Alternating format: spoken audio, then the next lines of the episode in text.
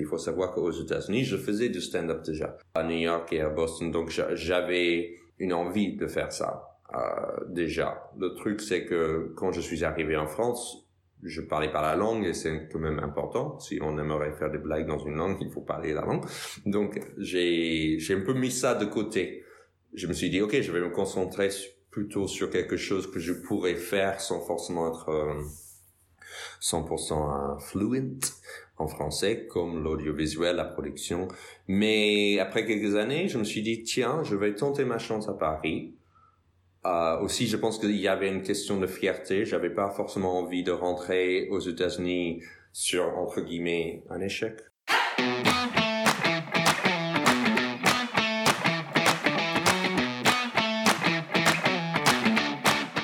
Bonjour à toutes et à tous et bienvenue sur Les Américains, le podcast. Moi c'est Laure, je suis française et je vous parle depuis la côte ouest des États-Unis. Cette semaine, on passe de l'autre côté du miroir avec Sébastien Marx, un Américain de New York, venu vivre et tenter sa chance en France. Lui qui ne parlait pas un mot de français à son arrivée, le voilà, 12 ans plus tard, sur scène, en tant qu'humoriste à faire du stand-up en français. Sur cet épisode, il nous parle de son parcours en tant qu'humoriste américain en France et nous entraîne sur la scène du stand-up à Paris. Un épisode à écouter jusqu'au bout puisqu'il nous partage ses bonnes adresses parisiennes à découvrir ou encore redécouvrir lors de votre prochain passage dans la capitale. Allez, je ne vous en dis pas plus et vous souhaite une très bonne écoute. Bonjour Sébastien. Bonjour, ça va? Ouais, ça va, merci. Euh, bienvenue, euh, bienvenue sur le podcast. Ravi que tu sois avec moi sur, euh, sur ce nouvel épisode. Merci pour l'invite. Bon, alors ce qu'on va faire pour commencer, c'est bah, la question habituelle, c'est de savoir d'où tu viens, où tu vis en ce moment et puis aussi ce que tu fais dans la vie. Je m'appelle Sébastien Max, je suis un Américain qui habite en France depuis 15 ans. Je viens des États-Unis, je viens de New York, dans la banlieue nord, un comté qui s'appelle le Westchester, qui est en gros euh, la banlieue euh, nord de, la ville de New York. Et je suis un humoriste. Euh, je joue en français et en anglais en France. Un spectacle en français, un spectacle en anglais. Je fais des vidéos sur Internet au but humoristique. Euh, et c'était quoi d'autre après? Puis si tu veux nous dire ton âge aussi, pourquoi pas Oh mon âge, d'accord. Oh là là, ça devient très perso tout de suite. J'ai 41 ans. Ça marche. Merci euh, Sébastien pour, euh, pour la présentation. Donc tu viens de le dire, tu es américain, tu vis aujourd'hui à, Paris, donc tu t'es mhm. expatrié euh, il y a un peu plus de, de 10 ans maintenant, si je ne me mhm. trompe pas. C'est ça. Mhm. Voilà. Alors pour beaucoup euh, de personnes dans le monde, euh, et euh, le rêve, leur rêve en tout cas, c'est de vivre le American Dream. Mm-hmm. mais toi, en, l'occurrence, c'était de partir en France, donc il y a un peu plus de dix ans. Pour le French Dream. Et voilà pour le French Dream. C'est la raison pour laquelle bah, on, va, on va discuter un petit peu aujourd'hui, savoir qu'est-ce qui t'a qu'est-ce qui t'a amené en France. Et, et, ma première question, c'est de savoir Qu'est-ce qui a été la raison, le, déclencheur ou le déclic? Qu'est-ce qui s'est passé et pourquoi tu es parti euh, parti en France en fait? Euh, Tout simplement parce que j'ai rencontré une Française, une, euh, Toulousaine, quand je travaillais à New York et ça se passait bien et donc je me suis dit oh ça sera cool de continuer notre histoire et donc on pouvait pas le faire ni aux États-Unis ni en France vu que elle n'était pas américaine et moi j'étais pas française. Donc euh, mm-hmm. il fallait si on voulait continuer notre histoire qu'il y avait un de deux qui qui décide d'aller chez l'autre. Et bon c'était moi qui qui ai décidé d'aller chez elle. Je savais pas forcément honnêtement je pensais que j'allais la convaincre de, de de venir aux États-Unis mais, mais non, donc petit à petit, euh, j'ai commencé à m'habituer à la vie en France. Donc déjà, j'étais à Toulouse pendant des années. Et après, bon, on s'est séparés avec euh, cette Française-là. Et je suis monté à Paris. Et, euh, et peu après mhm. ça, euh, quelques mois après ça, j'ai rencontré la chérie avec laquelle je suis aujourd'hui. Et euh, toujours avec elle et on a trois enfants ensemble. On habite à Montreuil, donc même pas Paris. À Montreuil, qui est en banlieue parisienne. Périphérie. Oui. Bon, en gros, c'est le centre du monde. C'est Paris qui est euh, périphérique de Montreuil, il faut savoir.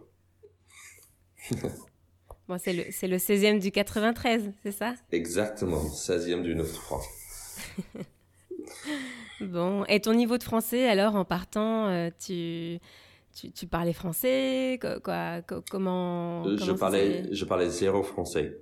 Euh, je parlais ouais. un peu espagnol mais et je pensais que l'espagnol allait m'aider avec le français, okay. mais pas du tout. Zéro en fait, parce qu'il y a trop de différences, euh, trop de de sonore, de sons en français qu'on n'a pas en espagnol ni en anglais, et donc ouais. non, ça, ça n'a pas aidé grand chose.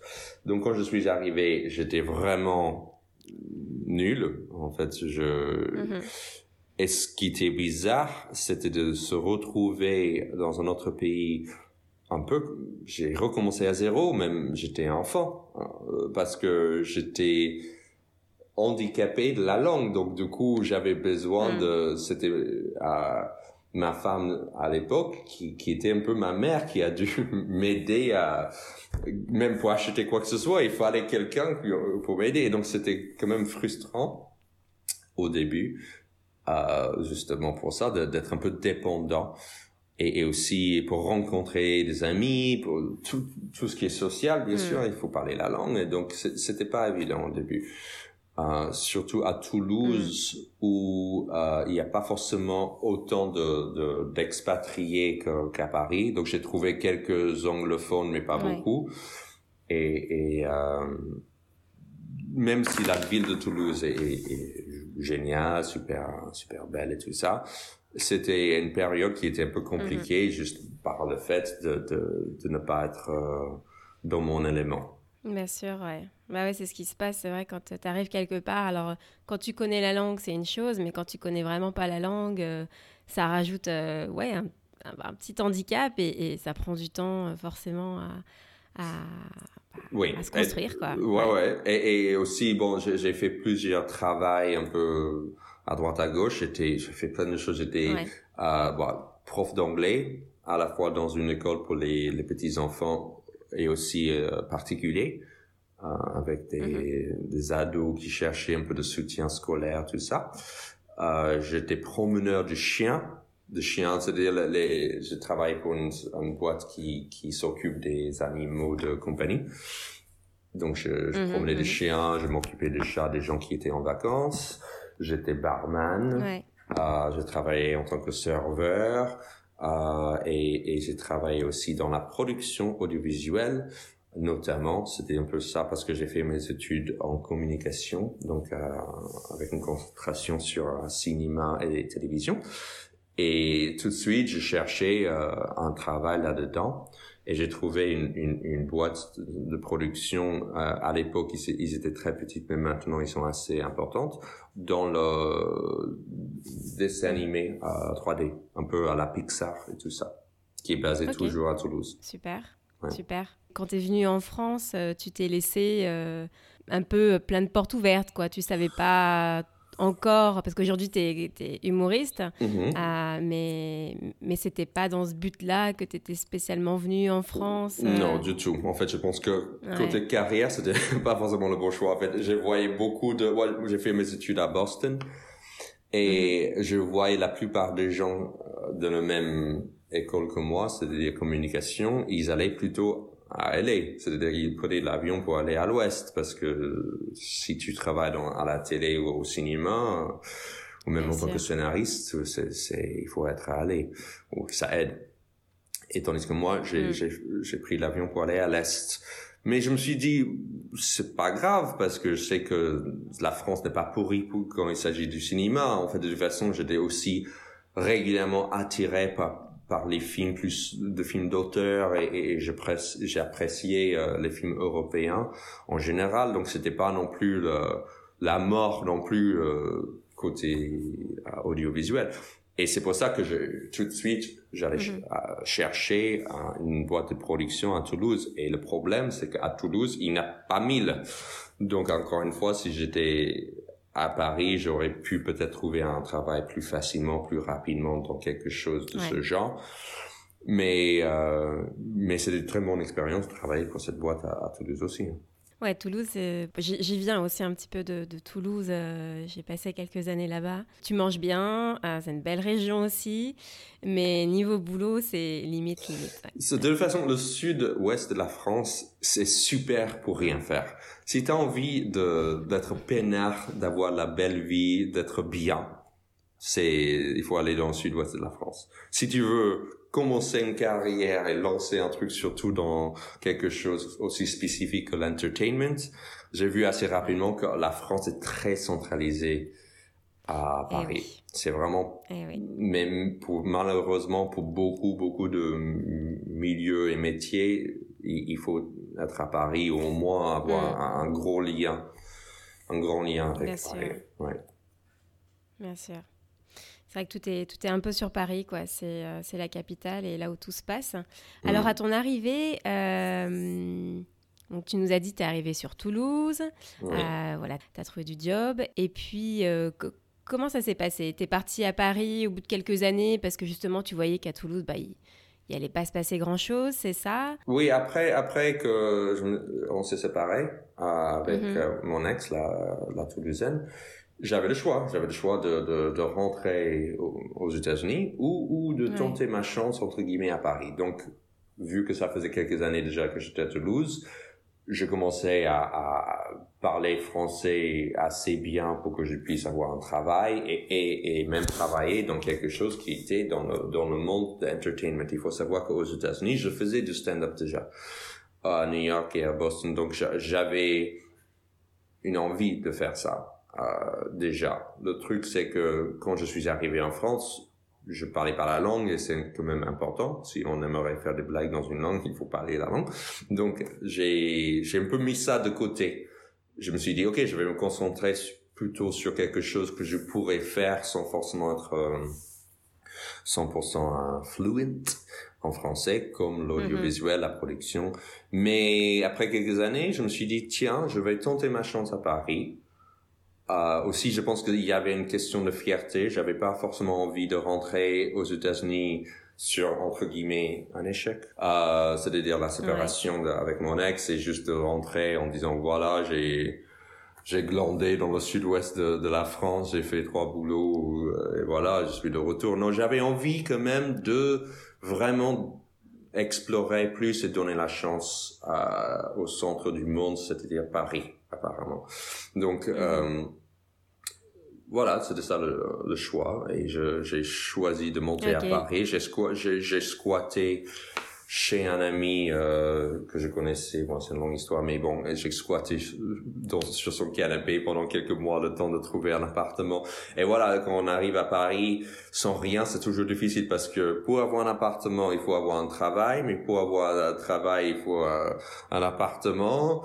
Et, et pour avoir un compte bancaire, il faut avoir un appartement. Et pour en avoir un appartement, il faut un travail. C'est, tu, tu, tu, arrives dans cette espèce de, triangle de Bermude où, où juste t'es mm. complètement paumé là-dedans. Et donc, c'est vraiment difficile à démarrer quelque chose.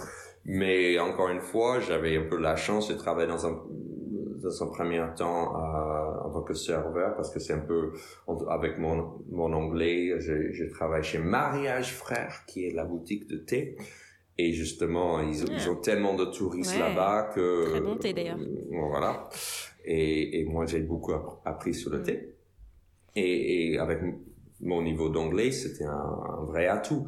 Quelque chose qui n'était pas forcément le cas à Toulouse. Tout de suite, je voyais que avec mon anglais mm. et le, le, le tourisme euh, important à, à, Paris, c'est bien de, de, pouvoir parler anglais. Et oui, là, tu avais une vraie, un vrai avantage euh, en, en, étant sur Paris. quoi. C'est euh, Il y a du touriste, et donc du coup, euh, l'anglais mon patron t'a dit ah oui oui on, veut que tu sois là quoi on veut toi ouais.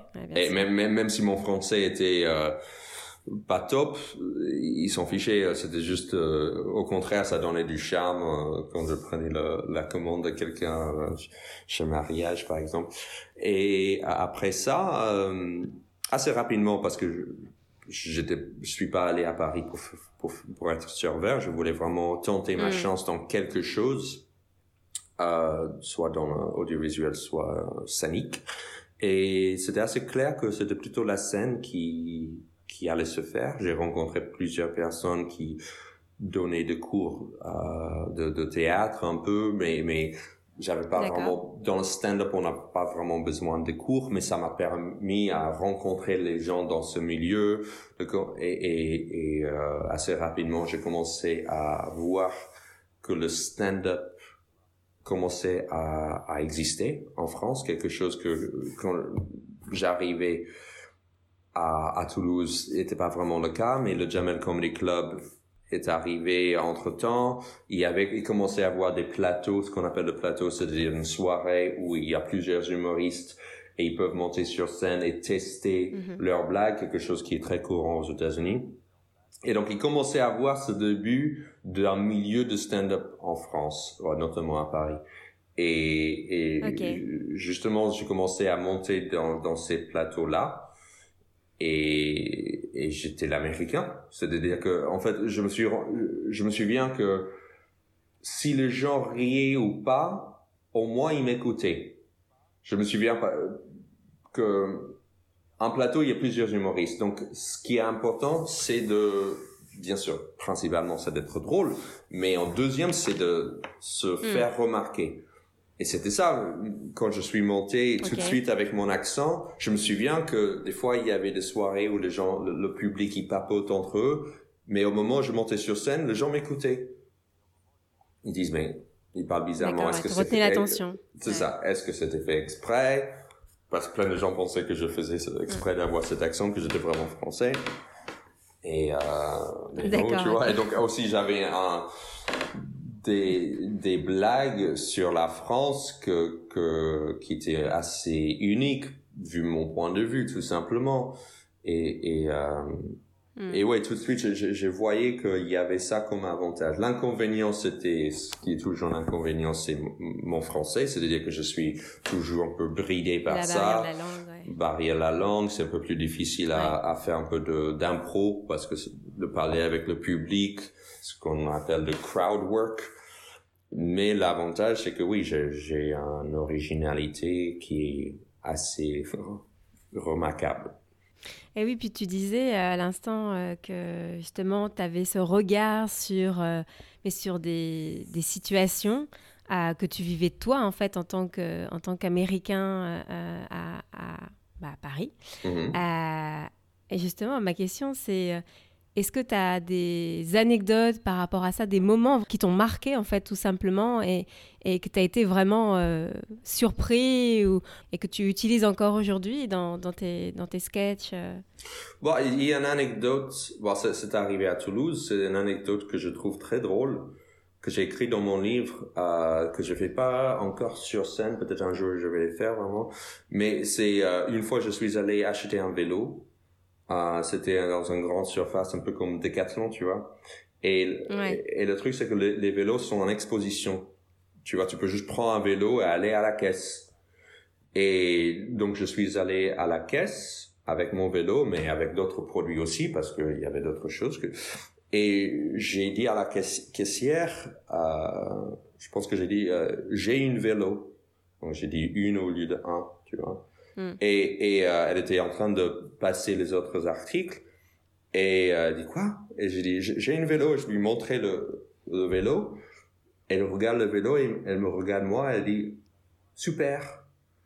Et donc c'est là que je me suis rendu compte que avec mon accent, avec le faute, elle pensait que juste j'étais nul, arriéré ou je sais pas quoi et que que j'étais fier de mon vélo, que que et je voulais juste lui montrer que mon vélo, donc elle pensait que c'était le vélo que moi j'ai emmené avec moi.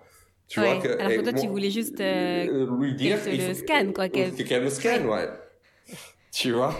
Et donc là, je, je me suis dit, oh là là, mon niveau de français est tellement pourri que, que même en disant j'ai un vélo, et donc euh, j'ai quitté le, le grand surface avec un vélo gratuitement. Voilà. Bon, bah ça, c'est plutôt, plutôt, bien pour toi. c'est plutôt bien. ouais. Puis j'imagine qu'avant d'arriver en caisse, tu as dû réfléchir à ce que tu allais avoir à lui dire aussi, parce que bah, quand on n'est pas native et qu'on maîtrise euh, peu une langue, euh, euh, moi je sais, ça m'arrive encore parfois, c'est de dire Attends, qu'est-ce que je vais dire là? Il faut que je dise ça et que je, je, me le répète dans la tête. quoi. Ouais, tu, tu fais des répétitions dans, dans, ta tête avant de lancer dans, dans l'oral, quoi. ouais. C'est ça. C'est ça, Donc, bon, ça c'est une anecdote que je, je trouve drôle, que j'ai mis dans mon livre aussi. Donc, ah oui, un livre que tu as écrit euh, il y a quelques années, c'est ça Les mhm. mésaventures d'un Américain euh, à Paris? Oui, en France. Ouais. Mhm.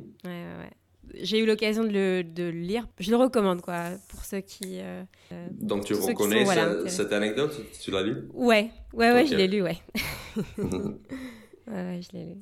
Et donc du coup à Paris, euh, donc tu nous disais que tu voilà tu commences euh, petit à petit à, à, faire un peu de, stand-up, les gens mm t'écoutent malgré la barrière de la langue qui est pas toujours bah, c'est pas toujours simple au, au, début. Oui. Et puis tu vas tu vas en faire de plus en plus, c'est ça? Tu vas faire de plus en mm-hmm. plus de scènes et, et tu vas te faire repérer? Comment comment ça va se passer Oui, en fait j'étais comme dans n'importe quel milieu de stand-up, il faut monter mm. régulièrement, comme ça on, commence à apprivoiser les scènes et juste être plus à l'aise de tester les blagues parce que tu peux rester beaucoup de temps devant ton ordinateur en écrivant des blagues. Si tu le testes pas devant un vrai public dans de vraies conditions, euh, tu peux pas savoir si c'est drôle. Et donc, euh, je faisais beaucoup ce genre de, de plateau je, et, et assez rapidement, j'avais un one-man show euh, qui était en fait un mélange de sketch et stand-up. Donc en fait, je voulais à la base marier le deux mondes, un peu le monde français qui vient plus du sketch. Euh, à l'époque, c'était plus sketch, mm-hmm. et, et mon, mon, côté américain qui était plus stand-up. Et donc ce premier spectacle, tout premier spectacle, était une espèce de hybride. Et euh, je, jouais dans un, un, un, pauvre comme, euh, théâtre euh, dans le 19e qui faisait, je sais pas, 40 places, choses comme ça. Et, mais j'avais du monde, j'avais euh, pas mal du monde et, et assez rapidement, je me suis rendu compte que c'était le stand-up qui plaisait plus euh, que, le, que le sketch. Et, et six mois, ou je me souviens mhm. pas combien de mois après ça, j'avais l'opportunité de jouer dans un comedy club qui s'appelle le Panam Art Café, qui existe encore, qui est devenu un peu le comedy club principal du milieu euh, parisien dans le sens que c'est il y a de plateaux chaque soir. Bon. Quand il n'y a pas de Covid, il y a de plateaux, euh, mais le week-end, ça peut commencer à 15 heures et ça va jusqu'à 1 heure du matin, chaque heure ou chaque heure et demie, il y a un plateau et les gens y vont pas forcément pour voir un artiste en particulier comme on fait au théâtre, euh, même en, théâtre humoristique, quand tu vois un one-man show, tu, tu vas pour voir cette personne en question, tandis que le Paname, tu fais confiance au Paname, tu sais que tu vas voir les gens drôles, et voilà, des fois, il y a des têtes d'affiche qui, qui, qui viennent pour faire un espèce de guest spot. Et donc, j'ai joué au Paname, là, à l'époque où vraiment le Paname commençait à, à, débuter, donc parce que là, ça date d'il y a quoi, huit ans. Et là, c'est stand-up. Tu peux pas faire autre chose là. Il y a une toute petite scène. Tu vois, donc t'as pas le, temps de changer de costume ou aller mm. dans les coulisses ou quoi que ce soit. C'est stand-up.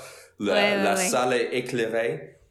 Tu, tu vois le public qui sont à un mètre de toi, donc tu peux pas faire autre chose que de stand-up. Et donc, du coup, quand j'ai basculé mon, mon spectacle pour aller là-bas, j'ai j'ai enlevé tout le sketch et j'ai fait un spectacle de 100%, stand-up. D'accord, et tu as fait ça euh, dans ce, au Paname et puis, euh, et, puis, et puis ça marchait en fait du coup. ouais, ça, ça, ça, euh, marchait. J'ai fait le festival, il y avait aussi un festival à l'époque euh, qui s'appelait Paris fait sa comédie, qui était une espèce de, de festival du mois à Paris. Maintenant, il y a un autre euh, qui, a, qui a un peu remplacé celui-là. Et je l'ai repéré, j'étais finaliste pour ce festival-là. Et après, ah, super. assez rapidement, j'étais repéré pour faire des chroniques sur RTL. Donc, j'étais chroniqueur sur euh, l'émission de Stéphane, Stéphane Bern, euh, qui s'appelait À la bonne heure. Je pense que je sais pas s'il le fait encore. Mais donc, c'était, euh, j'étais chroniqueur une fois par semaine chez eux.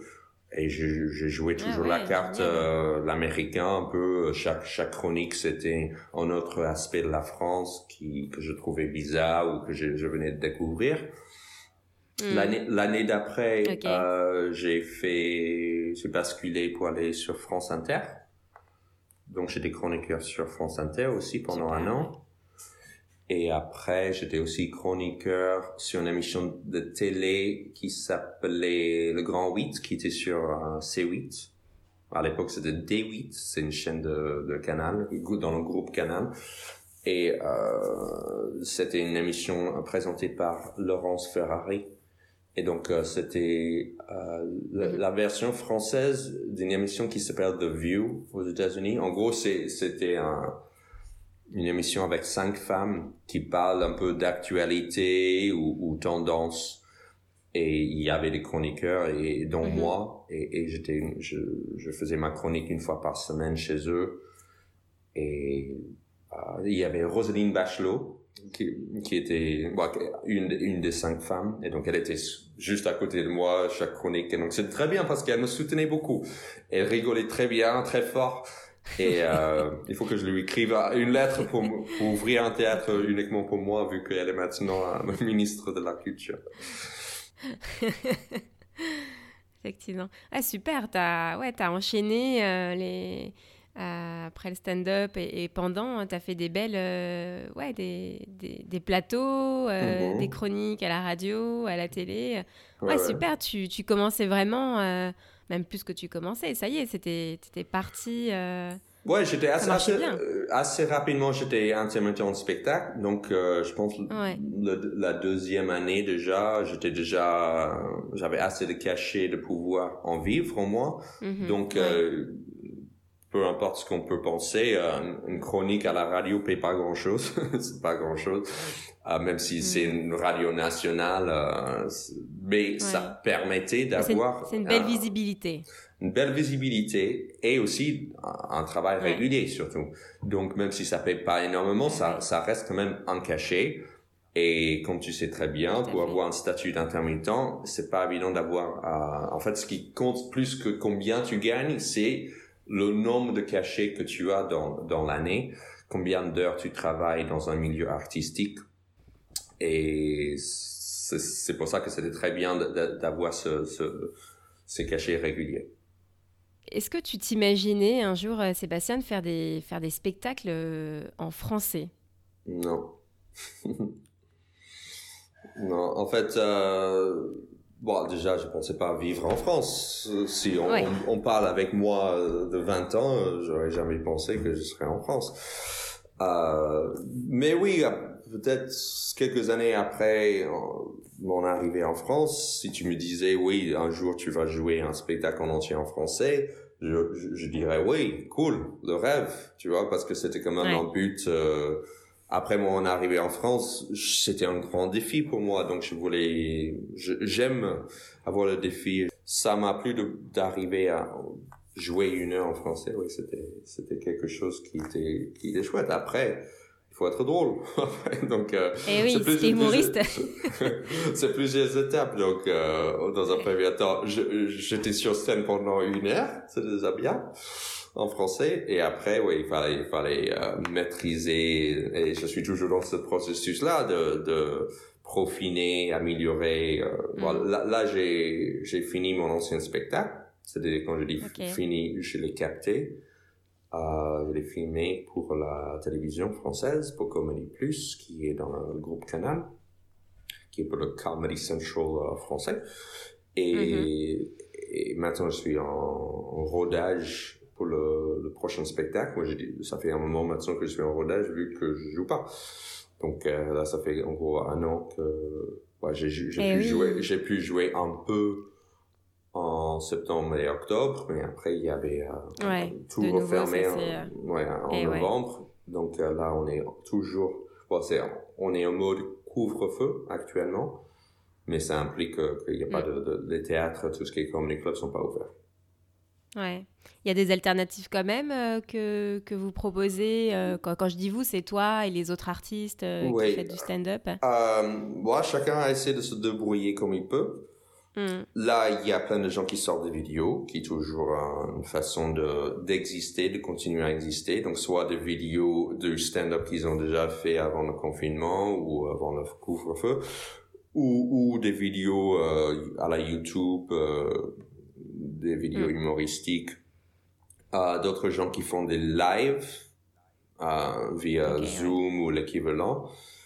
Mhm. Donc, ils font des spectacles live. Des fois, c'est sur scène et il y a des caméras dans un théâtre et c'est diffusé ailleurs. Des fois, c'est chez la personne. Euh, en fait, chacun est- fait ce qu'il peut, en fait. Et, et moi, ce que je fais aussi pour euh, mon salaire, notamment, c'est des événements privés. Euh, bon, quelque chose que je, je fais euh, régulièrement de de- de- pendant l'année. C'est-à-dire, vu que je suis anglophone, souvent je suis sollicité pour euh, faire un passage de blague dans une semaine de séminaire ou une soirée ou euh, Ok, ouais. et, et donc embaucher pour des choses privées et, et- et c'est une bonne façon de aussi gagner supplémenter mes Mm. euh, mon revenu caché. caché aussi, ouais. ouais. donc euh, on fait ce qu'on peut surtout en ce bah moment ouais. mais, mais c'est bien parce que ma- là par exemple je vais relancer mon podcast parce que j'ai fait un podcast aussi à l'époque Ok, comment il a- s'appelle? Donc voilà quoi Ok. Et c'est toujours disponible sur, euh, pas sur Spotify, mais sur toutes les autres plateformes de podcast, euh, genre, notamment Apple par exemple. C'est toujours là, tu peux le télécharger encore. Et donc, euh, entre, j'ai commencé, je pense, en 2013. Donc, déjà, le podcast était à la mode aux États-Unis depuis, disons, euh, 10 ans, disons 10 ans. Avec notamment mon inspiration à l'époque, c'était celui de Mark Maron qui est très connu, très écouté, qui s'appelle What the Fuck de Mark Maron. Et Mark Maron, c'est un humoriste. Il a juste commencé en invitant ses amis, ses potes humoristes. Mhm. Et, euh, et c'était de, de conversation à la podcast, quoi. Tu vois vraiment un freestyle et il parlait Mm. euh, des fois de la personne, mais des fois il parlait d'un sujet d'actualité. euh. Et c'était mon inspiration. Donc j'ai commencé à faire mon propre podcast en faisant le même principe, c'est-à-dire que je connaissais pas mal de, de- d'humoristes français grâce au milieu. Et je me suis dit, Ouais. en fait, on se croise tout le temps. On parle euh, cinq minutes avant ou après euh, nos, nos passages, mais je le connaissais pas. Et je me suis dit, c'est une bonne occasion de s'asseoir, pour parler une heure, de dire pourquoi tu fais ça, d'où tu viens, euh, comment tu travailles, etc. Et, et ce podcast, le problème avec ce podcast, c'était avant-garde parce que à 2013 les Français connaissaient pas ce que c'était un podcast. Il faut il faut savoir que chaque fois je disais que je faisais un podcast, les gens me demandaient c'est quoi un C'est podcast C'est quoi un podcast et, et ils disaient ah donc c'est sur YouTube. J'ai dit non c'est pas sur YouTube, c'est c'est Ouais. un podcast, c'est C'est audio. autre chose. C'est autre chose. Et donc j'ai dû aller dans leur portable pour montrer comment on peut abonner, on peut s'abonner S'abonner à à- une chaîne, à un à une podcast. chaîne et comment se ouais. télécharger, mais, mais tout. Et ils disent, mais ouais. c'est la radio. Je dis, Ouais. oui. Ouais, Et en- plus ou moins. Ouais, plus. En fait, les gens connaissaient le podcast à la limite comme façon d'écouter leur émission radio préférée par, en fait, en replay pour tes émissions radio. En gros, c'est ça. Donc, ils connaissaient, genre France Inter, euh, le podcast de- des radios qui existaient déjà. Mais ils savaient pas que n'importe qui pourrait lancer un podcast. Donc, j'ai, j'ai, j'ai fait ce podcast euh, entre genre 2013 et 2017, 18. J'ai commencé à juste ralentir mon rythme. Mhm. Mais j'en ai fait, je pense, genre 45, 50 épisodes au total. Et, et là, je vais, euh, maintenant que le français voit ce que c'est un podcast, je vais euh, refaire un podcast où je vais réinviter les gens, mais cinq ans plus tard. Ok, ouais, pour voir euh, qui s'ils sont devenus, quoi. Ouais, et, et, et, Ouais. et parler de d'eux, est-ce que qu'est-ce qui qu'est-ce qui est changé? Et en fait et rebalancer des extraits de notre ancienne interview de savoir Mhm. Ok. euh, t'as dit ça il y a cinq ans est-ce que c'est vrai aujourd'hui? Est-ce que tu regrettes? Est-ce que t'as l'impression que c'est plus un but ou tu vois? Juste une espèce de time capsule tu vois? Et, et vu que j'ai cette espèce de catalogue d'interviews euh, de il y a cinq ans, je me suis dit que c'est une bonne T'as dû- euh, Ouais, tu as du contenu, as des, comme tu dis, tu as des guests. Et, et, c'est un concept aussi. Et c'est un concept. Et puis le podcast, euh, maintenant on est en 2021, ça commence un peu plus à, à, être écouté. Euh, c'est des Français. Donc ouais, c'est, peut-être le bon moment, effectivement. Ouais. Bon, bah on a, on a hâte de suivre ça alors. Donc voilà quoi. Okay. Bah, à l'époque, ça s'appelait, ça s'appelait donc voilà quoi. Mais là, je vais l'appeler autrement. Ouais, je pense un truc, un truc de genre cinq ans plus tard ou cinq ans après ou chose, chose qui, qui parle plus du temps, plus que. Hein, euh, donc voilà quoi, c'était une phrase. Super. Hein. bon, ben, on a de, de voir ça. Euh, écoutez ça. Écoutez ça, ouais, parce que c'est pas une chaîne YouTube, hein, on le répète. euh, quand tu écris euh, tes, tes, histoires pour monter sur scène, euh, pour, pour faire tes stand-up, je pense que c'est une question qu'on te pose souvent. Euh, c'est quoi tes inspirations pour les spectacles? Parce que tu fais un spectacle en français, on, a, on en a parlé, euh, mais tu en fais aussi en anglais. Mm-hmm. Est-ce que tu traites de sujets différents à ce moment-là quand tu t'adresses à la scène euh, anglaise ou comment tu fais comment tu fais les choses? Ok, ça c'est euh, c'est difficile à, savoir en fait. Euh, mm. Je pense que c'est un mystère pour pas mal d'humoristes ou n'importe quelle personne dans un, dans un milieu créatif. Euh, je je sais pas, ça, ça peut être une expérience euh, vécue que je trouve drôle, par par exemple avec l'histoire de vélo ou juste une espèce d'observation, notamment là si on parle de mon ancien spectacle, notamment sur euh, la la France et ça, euh, ça peut venir assez facilement pour moi vu que j'ai un œil extérieur quand je dis tiens c'est bizarre que vous dites ça ou vous faites ça, euh, plus que pour un Français parce qu'ils se rendent plus compte parce qu'il a grandi avec cette culture. Donc c'est difficile à savoir, il n'y a pas un truc précis. Et c'est ça qui est bien, ce qui est beau et aussi frustrant parce que des fois c'est t'aimerais contrôler le, moment te dit là j'ai une journée dispo j'aimerais écrire mais des fois on n'est pas inspiré. Et, et, et c'est en fait j'ai toujours un carnet avec moi ou, même mon portable si j'ai pas mon carnet où je note des idées. Donc euh, j'ai des stocks d'idées euh, des fois qui sont bidons qui sont pas vraiment un truc mais des fois si je m'assois je réfléchis je, je peux trouver je peux le tirer et ça peut devenir une blague. Ou aussi des fois tu tu tu euh, construis une blague en prenant deux trois idées et tu dis ah tiens c'est un peu sur le même sujet si, je le, mm-hmm. les mettais tous ensemble ça pourrait faire un, mini sketch de trois minutes quatre minutes chose comme ça. Donc euh, j'ai pas vraiment une façon précise de, de, travailler. Euh, Ouais, je me débrouille comme je peux. Après, deuxième partie de la question, c'était... Ouais, c'était est-ce que les blagues, du coup, sont différentes selon le public auquel tu t'adresses, tu vois? Complètement. Euh... Ouais, hein, Complètement. en fait, déjà, si on, on, parle de la même culture, chaque soir, c'est différent. Si j'étais américain et j'allais jouer dans un club américain, déjà, par un, un exemple, il y a 18 mois, euh, l'été, l'été 2019, j'étais à New York euh, j'ai passé tout l'été, tout le mois d'août à New York, vivre la, la France avec ses vacances. Donc j'étais tout, tout le mois d'août à, à, New York et j'ai joué, j'ai fait deux trois plateaux. J'ai fait quasiment le même set. Déjà, il y avait d'autres réactions. C'est-à-dire qu'il y avait une blague qui a très bien marché sur un, un, un soir et beaucoup moins le, la fois d'après et vice versa. D'autres blagues euh, qui ont mal marché puis ils ont mm. bien marché. Donc déjà, là, on parle de la même ville le même blague, hmm. déjà il y a des réactions différentes. Donc quand tu ajoutes la couche de la langue, de notre culture, parce que c'est pas seulement une langue, une question de langue, c'est une, question de culture aussi. Donc comme un Américain qui allait jouer en Angleterre, déjà là c'est la même langue, mais c'est notre culture. Là tu ajoutes deux couches avec langue et culture. Donc tu ajoutes ça dans le mélange de déjà chaque soir c'est différent. Donc, je peux avoir des réactions complètement opposées euh, pour le même blague. Et en plus, tu ajoutes, des fois, je peux bégayer. Si tu bègues ou tu hésites avec un tel mot, du coup, la blague va pas marcher. Ou, ou une blague qui est normalement 10 sur 10 va ce soir-là être un 5 sur 10 mm. parce que tu, tu l'as pas bien vendu.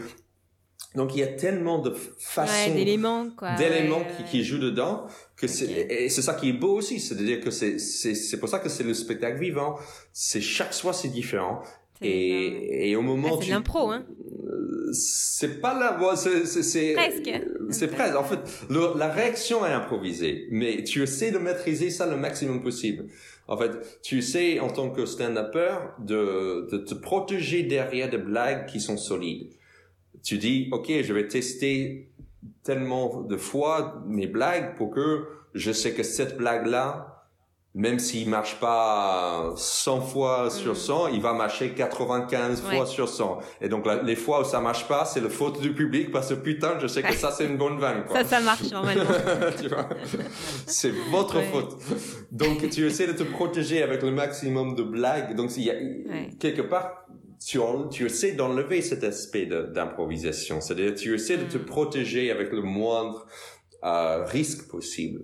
Mm. Mais, mais naturellement, bien sûr, oui, il y a cet aspect improvisé où, où, où oui, juste cet élément de, de qui est différent chaque soir, quoi. Donc, Bien euh, sûr. Ouais, il y a quelque chose que tu maîtrises pas, c'est c'est le public. Ça. c'est ça. Ouais. Et, et, euh, et quelque part, tu as aussi un choix artistique là, là à faire. C'est-à-dire que soit tu, tu essaies d'être un humoriste qui plaît à tout le monde, tu, c'est-à-dire de faire des blagues qui froissent personne, qui, qui, qui emploient pas de gros mots, qui, qui touchent pas à des sujets tabous, Mhm. ou tu essaies d'être plus osé, d'être un humoriste plus engagé, qui essaie de mettre en question des choses, qui et, et le contrepartie de ça, c'est ça risque de ne pas plaire à tout le monde. Et, et, voilà, c'est un choix à faire. Il y a pas et c'est pas que noir et blanc. Tu peux aussi avoir un peu de un peu de tout dedans. Et, et donc c'est je réfléchis à beaucoup ce, ce, ce genre de choses euh, en, en général et surtout maintenant vu que j'ai fini mon spectacle qui était assez clair, c'est-à-dire j'étais l'Américain qui débarquait en France, le sujet était beaucoup sur la, la France et les Français, Je- mon point de vue était euh, un peu naïf, un peu quelqu'un qui débarque, qui comprend pas et se pose des questions. Maintenant, je peux plus avoir ce même posture. 15 ans plus tard, je peux pas dire, ah, je trouve ça bizarre que vous mangez des baguettes. Non, je peux plus. Je, suis français, j'ai la nationalité française. Donc, mon angle doit être différent aujourd'hui. Et, et voilà, c'est, Ouais, tu fais évoluer ton personnage en fait avec. C'est euh, ça. avec et, et les blagues avec. Et oui, oui, oui. Et du coup, quand tu es parti euh, à New York, là, pendant un mois, pendant l'été 2019, où, Mhm. tu as fait du stand-up, euh, Oui. est-ce que tu parlais, est-ce que tu parlais des Français et, et- Non. et- et de notre... Non, pas du tout. j'ai fait, je pense que j'ai fait une blague sur le fait de vivre en France. ok. Et c'est tout. Parce que je, je sais, je, je sais, je connais les, les Américains, ils connaissent pas la France. Euh, si, si tu vas faire une blague sur la, la France ou les Français, il faut que ça soit tellement basique, un cliché, cliché de base. C'est-à-dire que, genre, tu peux faire le Français de base qui fume et, et voilà, c'est tout, c'est la fin, quoi. Tu peux pas... Ouais, parler de la plus- drague, peut-être. euh, Ouais, voilà, le Des cliché de- sujets un peu généraux, quoi. Ouais, ouais, ouais, ouais. vraiment internationalement connu. Mais ils vont rire une fois, mais après ils vont dire, ok, on s'en fout des Français en fait. Tu vois, parce que la quantité de gens qui sont allés en France Hmm. euh, et souvent la, la, la moitié des, des Américains qui sont allés en France, c'était pour un, un, un excursion à- au lycée, tu vois, quand ils ont 17 ans. C'est-à-dire qu'ils sont allés, ils ont fait la fête, ils ont pas euh, parlé un mot de français, ils sont restés entre la, la, la classe, entre Américains. Tu... Donc, je peux pas parler de quelque chose trop spécifique. Donc, tout de suite, je suis allé sur des blagues plus plus euh, générales, quoi. Tu vois, Ok. ça c'était un peu obligé. Ouais. Et du coup, quand tu rentres chez toi, alors quand tu rentres au- au- aux États-Unis, parce que ça fait donc euh, plus de dix ans que tu es en France, tu es français, tu es franco-américain, mais tu es, bien français. Quel regard tu portes sur ton, sur ton pays, euh, euh, les États-Unis, euh, quand, voilà, quand tu es rentré chez toi, notamment l'été Comment. Quel regard tu portes sur ton pays Comment tu t'es comment tu t'es senti Ouais, je, de plus en plus comme un étranger, bizarrement. je et en vacances, tu vois. Avant, c'était, je rentrais chez moi. Là, là, j'ai, ouh, on est en vacances aux États-Unis, tu vois. Mais oui, c'est bizarre parce que aussi le fait de rentrer avec maintenant ma famille, donc j'ai j'ai une femme et trois enfants, je vois à travers leurs yeux. Donc, je commence à, à, à, à considérer les voitures américaines grandes. Tu vois, j'ai grandi avec, donc pour moi, c'est plutôt les voitures européennes qui sont petites, tu vois. Petites, ouais. Tu vois, mais, mais là, avec le perspective plus français, quand je vois la tête de ma femme ou mes enfants qui disent, waouh, regarde cette bagnole, tu vois, euh, et ils vont dire bagnole, hein, mes enfants sont très argots. Hein. euh, je dis oui, effectivement, c'est c'est grand, tu vois. Et bon, ça c'est un truc un peu banal, mais après, qu'est-ce que je pense? Ouais, en fait, je, je vois. C'est très facile quand tu grandis dans un endroit, t'as l'impression que tout le reste du monde ressemble à ça. Et que je me souviens quand, quand j'ai grandi, surtout à New York, je me suis dit, quand j'ai entendu qu'il y a d'autres villes ailleurs, même Chicago, LA, je pensais que mm. toutes les autres villes ressemblaient à New York. À New York, ouais. Avec des gratte-ciel, avec, well, Chicago ressemble un peu, mais LA, euh, pas du tout, ou euh, Boston, pas du tout, et surtout en Europe, tu ne retrouves pas ça. Et donc, ben, il faut voyager pour voir justement que tu dis, ah tiens, en fait, où j'ai grandi, c'est pas comme ça partout je trouve ça un peu bizarre euh, de, de rentrer. Je trouve euh, maintenant bizarre que par exemple quand tu, tu achètes quelque chose, il n'y a pas le taxe inclus. Donc il faut toujours... Bah, j'ai grandi avec ça, donc c'était normal. Et c'était un soulagement quand tu, tu arrives en Europe, tu vois le prix, c'est le prix. C'est ça, c'est ce que tu 200, en caisse. Ouais, 200 euros, c'est 200 euros. C'est pas 200 euros, 217 euros. Tu vois, et, et euh, ce genre de choses, je, je retrouve chiant maintenant quand, quand je mm, rentre. Quand tu retournes, ouais. Ou, ou, même le fait que tu peux pas acheter de l'alcool dans un supermarché. Ah, tu dois aller dans un, un, liquor store et surtout pour une bouteille de vin. Tu vois, tu dis, bah, c'est du, c'est du vin, c'est pas de l'alcool, quoi, tu ben vois. oui. Moi, il faut quand, même aller dans... l'ID. ouais. ouais où, tu, demandes l'ID partout. c'est quelque chose qui est chiant, ouais. ouais. Et, et, voilà, donc c'est ce genre de différence que je je remarquais pas avant, mais maintenant oui, je bah remarque Quand, je, je retourne. Et aussi euh, linguistiquement parlant, c'est bizarre parce que je parle pas très bien. Moi, j'ai un accent très fort et je galère toujours avec la langue française, mais je galère maintenant avec l'anglais. C'est-à-dire que maintenant, dans mon cerveau, cette espèce d'hybride de merde. C'est-à-dire que là, hier, j'ai parlé avec un, une amie euh, qui habite à LA et je mhm. cherchais mes mots en anglais. Je connaissais le mot en français. Dingue. Ah et, et je cherchais l'équivalent en anglais. Et c'est euh, c'est frustrant. T'oublies ou, ou ça y est, dans ta tête, tu, tu réfléchis et tu penses en français C'est quoi? Je peux pas dire que je, je pense en français parce que j'ai l'impression quand je parle français, je pense en anglais. Donc, je suis juste paumé. Je parle aucune langue bien. Tu vois, je, je, suis, je suis, j'ai pas une langue maternelle, j'ai plus une langue maternelle, c'est bizarre. Donc, oui, par exemple, ce mot-là que je cherchais en anglais, oui, je, dans ma tête, je, tu sais, quand tu parles deux langues ou plusieurs langues, il y a toujours un mot qui est tellement juste pour un tel truc que peu mm. importe la langue que tu dis, que tu es en train d'employer, tu as envie de dire ce mot parce que c'est tellement juste. Ouais. Euh, et je me souviens même pas ce que c'était comme mot que je cherchais en anglais hier. Euh, je pense que c'est favoriser. Euh, le mot favoriser. Euh, voilà, et donc je cherchais le mot pour favoriser en anglais. Tu vois, je, je cherche maintenant favoriser. Je galère encore, tu vois, de favoriser quelque chose, what to favor. Euh, mais je, je disais, j'étais favorisé, j'étais favored. Non, voilà. J'ai galéré. Ouais, ouais t'as galéré, ouais. et donc ça, c'est bizarre. C'est très, très bizarre et frustrant euh, pour moi de, de galérer, même en anglais. Et ouais, c'est ce qui se passe quand, euh, quand tu deviens bilingue euh, dans deux langues et, et, et, que tu as une maîtrise. Et tu, tu maîtrises quand même beaucoup l'anglais au quotidien ou pas tant que ça? Vous parlez en famille en anglais ou... oh non, bah, avec mes enfants, je parle en anglais. Ah, super, ouais. je parle 100% en anglais avec eux et 100% en français avec ma femme. Ok. Donc ça peut expliquer pourquoi je suis complètement tordu dans ma tête. Ouais, ouais, ouais, je pense que ça, ça explique. Euh, ça, ça, peut expliquer des choses. Euh.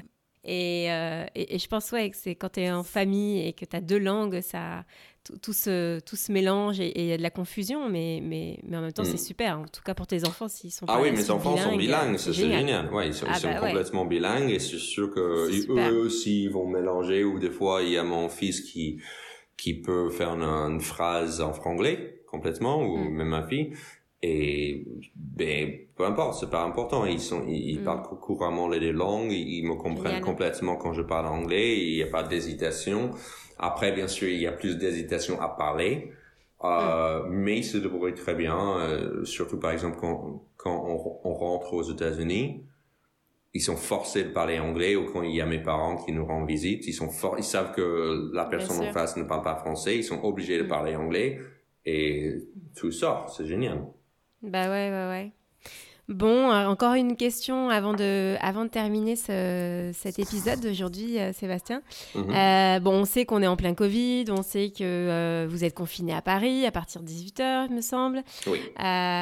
donc, bon, niveau activité, ça doit pas être la folie, folie.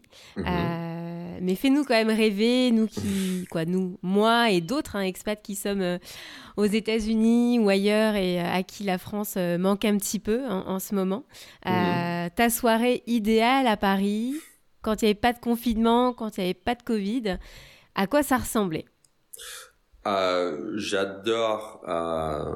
Ouais, si, c'est une soirée romantique, c'est faire un, genre un, super resto avec un, truc culturel après, ciné, pièce, spectacle, ce, ce, genre de choses. Si c'est plus euh, solo, c'est j'adore jouer, j'adore jouer trois quatre fois dans la même soirée, c'est-à-dire vu qu'il y a plusieurs clubs maintenant qui font du stand-up, de faire espèce de, de, de bee de pinball, pinball, tu vois, c'est-à-dire d'aller dans un club, jouer cinq minutes, euh, après prendre mon vélo pour aller dans un autre qui a cinq minutes et, et jouer quatre ou cinq fois fois dans, dans une même soirée en, en, travaillant une blague, justement de le faire cinq fois d'enfiler devant cinq publics différents pour vraiment euh, améliorer la blague. Et après manger un, un, petit truc quelque part. Maintenant, Paris euh, est devenu assez chouette pour tout ce qui est fast food, mais fast food dans le, dans le bon côté. Je parle pas de McDo, je parle de Pokeball ou euh, tu vois, mm. ça a devenu très international, quelque chose qui manquait quand je suis arrivé en France il y a 15 ans. Il y avait moins de, de, de ce, ce, petit resto ou stand où tu peux manger sainement et, et, et bien et, et pour mm-hmm. pas trop cher et assez rapidement. Tandis que quand je suis arrivé, surtout à Toulouse, c'était soit c'était un resto où tu t'assois, tu prends le temps, soit c'était de chinois traiteur réchauffé, tu vois. Et, et, et, et là, là c'est vraiment un, beaucoup amélioré à Paris. Je retrouve mm-hmm. un peu le même type de cuisine qu'on peut trouver euh, dans les grandes villes aux États-Unis. À Seattle, par exemple, on mange très bien. Ouais, on mange bien, ouais. Mm. Ouais. Et, et euh, voilà, donc euh, ça, ça, peut, ça c'est notre type de, de, soirée idéale pour moi à Paris. Et du coup, euh, toi qui joues en stand-up dans les cafés, théâtres, etc., où est-ce que tu recommanderais euh, aux gens d'aller, en plus de te voir toi, mais où est-ce que tu recommanderais aux gens d'aller euh, sur Paris, euh, des endroits sympas où, ben, comme tu dis, tu rentres, tu payes tes consos et à la fin, tu as un chapeau et tu passes une super soirée parce que tu as vu plein de plein d'humoristes? Mm-hmm. Ah, il y a plusieurs clubs maintenant, euh, donc je vais quasiment citer tous les clubs qui font ce que je viens de dire, c'est-à-dire le plateau. Euh, il y a le Barbès Comedy Club qui est euh, géré par une amie humoriste qui s'appelle Shirley. Et euh, donc ça c'est dans le 18e. Il y a un autre qui s'appelle euh, Madame Sarfati, géré par Fari, qui est un humoriste aussi. En fait c'est ça qui est chouette, c'est qu'il y a des humoristes qui ont qui sont arrivés à un stade où ils peuvent se permettre financièrement et aussi côté euh, célébrité d'ouvrir leur propre club. Donc c'est ça qui est chouette, c'est-à-dire que le club mm-hmm. n'est pas dans dans les mains d'un producteur, c'est c'est dans les mains d'un humoriste. Donc comme ça, ils savent créer, ils connaissent la scène, ils, ils savent comment créer une, bonne atmosphère. Donc il y a le Barbès Comedy Club dans le 18e, il y a Madame Sarfati qui est vers les Halles, il y a aussi The Fridge qui est qui a été ouvert par Kev Adams, qui est aussi pas pas, pas loin de des Halles.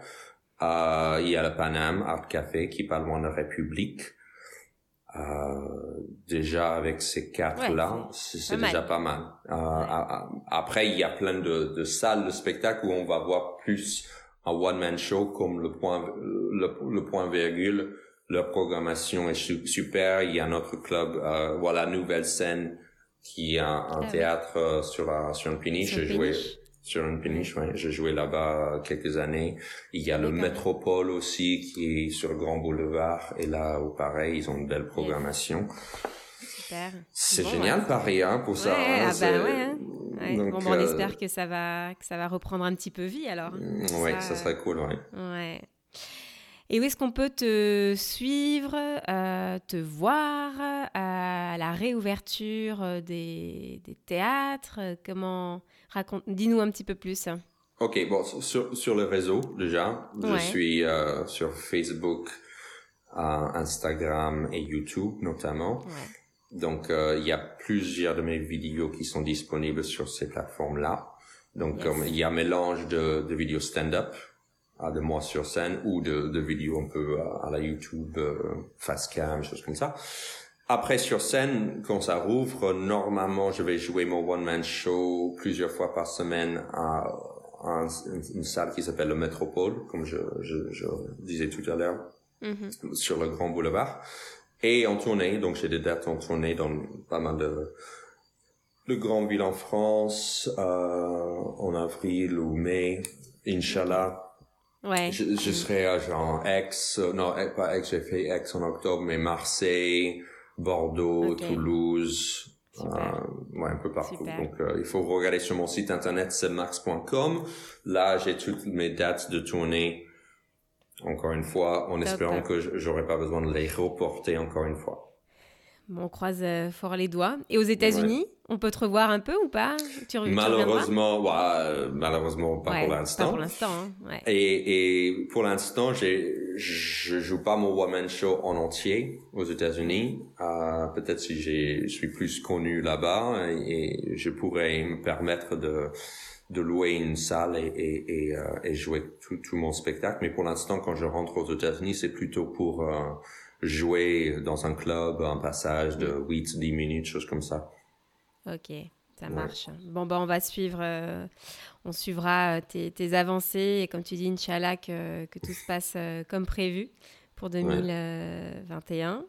Et Eh bien, merci beaucoup, Sébastien, d'avoir partagé un peu plus d'une heure aujourd'hui de ton temps avec moi. Merci et puis très bonne continuation à toi alors. Merci, pareillement pour le podcast. C'est cool. Merci, à bientôt. À bientôt. Si vous souhaitez laisser un avis et des petites étoiles sur l'épisode d'aujourd'hui, je vous donne rendez-vous sur votre plateforme d'écoute préférée ou tout simplement sur le lien dans le descriptif de l'épisode. Je serai ravie de lire votre avis sur le podcast. Je vous donne rendez-vous dans deux semaines pour le prochain épisode. À très bientôt!